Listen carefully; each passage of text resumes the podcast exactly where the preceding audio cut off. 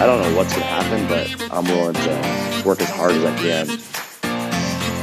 There is no past, there's no future, there's just this moment right here. If I did that, if I can get through that, like, come at me. Changing how I saw myself, like as a man, not just as, as an athlete. It's okay that I struggle. It's okay. That's part of the deal. It's how I respond to it. This is the Limitless Athlete podcast. I'm Tom Foxley, founder of Mindset RX and your host. Today, I'm going to share with you the exact four step formula that I use to prep CrossFit athletes with their mindset so that every competition they go to, they can absolutely crush. Naturally, if I'm working with an athlete and I get to know them, there's things that I add on to make it more specific to them, little changes to this. But these are the foundational four, the things that absolutely must happen. The thing is, most athletes, they're just relying on luck to perform at CrossFit competitions.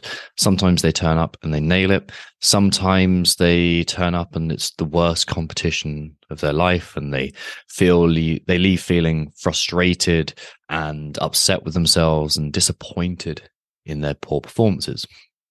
This is simply because they're not matching up with consistent inputs.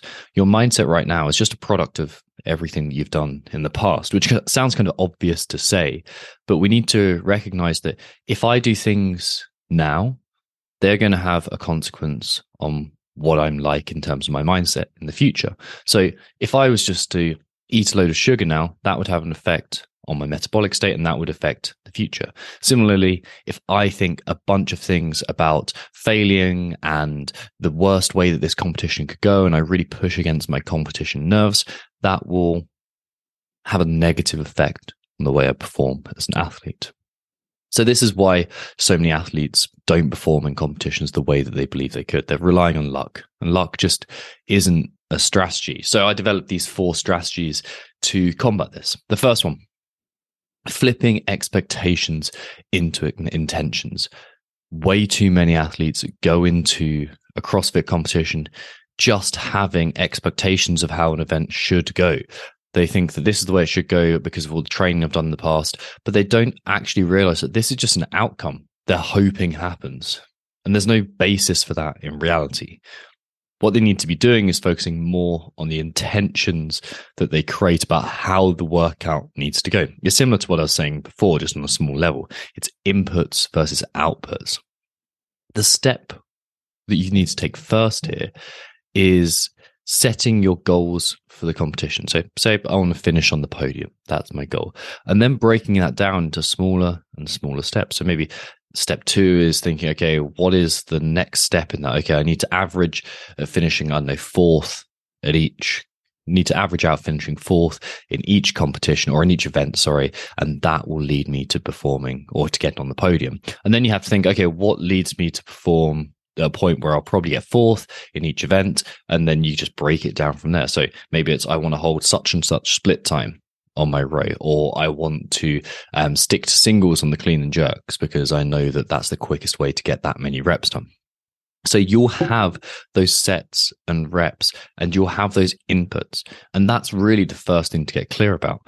When you go into each event, you want to have a, a, an exact criteria for success based on you and your metrics outside of anyone else's inputs. So you don't want to be racing other people unless you are getting really, really good at this. You want to have these foundations down of like, this is my game plan and this is how I'm going to stick to it. So that's strategy number one. Flip your expectations into intentions. And obviously, sometimes you're not going to know the workouts before, but for all that you can, get these intentions done beforehand. The second step, or the second path, these foundational four, is the next logical step here. And that's to flip these intentions or to, to add into these intentions the character skills that you need to display to get there. When we think about your character or the ultimate input, that will be, be your character. Your character is the ultimate input that you have. This is made up of personality, which is somewhat fixed, and then the character skills that you develop and train intentionally. Ideally, you will have trained all these relevant character skills in the months leading up to the event. But even if you haven't, you can still get a bunch of progress here. Here's how you look at each of those intentions that you've just created and from that you are, you get the idea this is the character skill that i need to display in order to display that so if we use that rowing split example i need to maintain a 145 split let's say that's very quick for you or for that length of time what we need to do is maybe i'm going to identify the fact that i need to display grit at that point it's grit that I need to display. That's what will work for me. And I'm just to in that moment display as much grit as I possible uh, as I possibly can by sticking to a 145 split. Similarly, but kind of the opposite end of things, I need to display patience with these clean and jerks and not rush into doing doubles and triples because I know they'll redline me, I know they'll fatigue me, I know I've got a lot of reps to do and they're heavy. So that could be number two. Obviously, I'm not saying these the exact things, the exact movements that you need, but you need to get to know what you need. So at this point, you've got the intentions for how to make a workout absolutely nailed. And the second piece is what character you're going to display, because the character is the ultimate input. And if you display that character, I guarantee you'll feel fulfilled and satisfied and less frustrated with your workout or with the competition as a whole, too. Third, the next step here is to mentally rehearse your events as much as physically possible.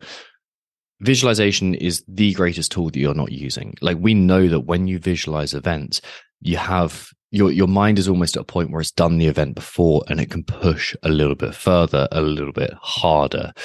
Like what you're doing here is you're removing some of the unknowns. And ideally here, what we want to be doing is embracing every single piece of difficulty that you can possibly embrace. You don't want to be shying away from this. You don't want to be imagining the event going easily. You want to be imagining the event being tough, realistically tough, but you overcoming that adversity. You almost want to, well, something I get some athletes to do is imagine things going wrong and how they're going to overcome that because then you pre program the response in. So you event, you essentially perform at your best in an environment which feels less threatening to you. For example, in your tra- current training environment, the more threatening it feels, and um, the the less hard you'll push because it feels vulnerable, it feels risky. So when visualizing events, what you're doing is you're putting yourself in the known. There's part of your mind that goes, "Hey, I've been here before.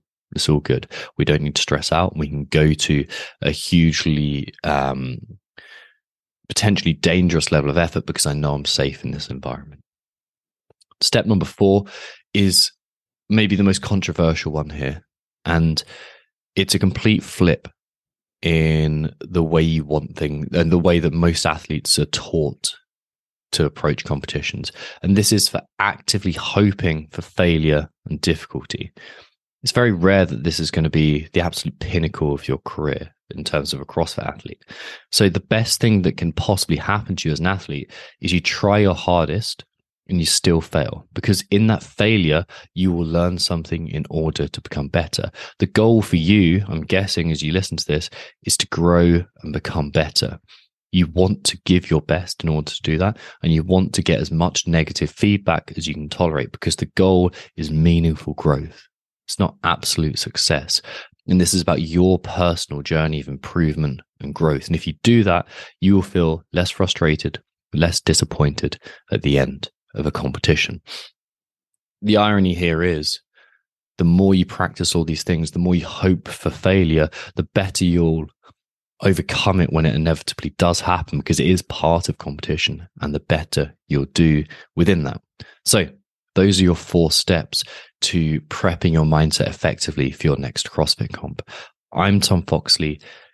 Find me on Instagram, which is at Tom Foxley, and shoot me a message if you want to learn more about mindset training. And I'll speak to you very soon.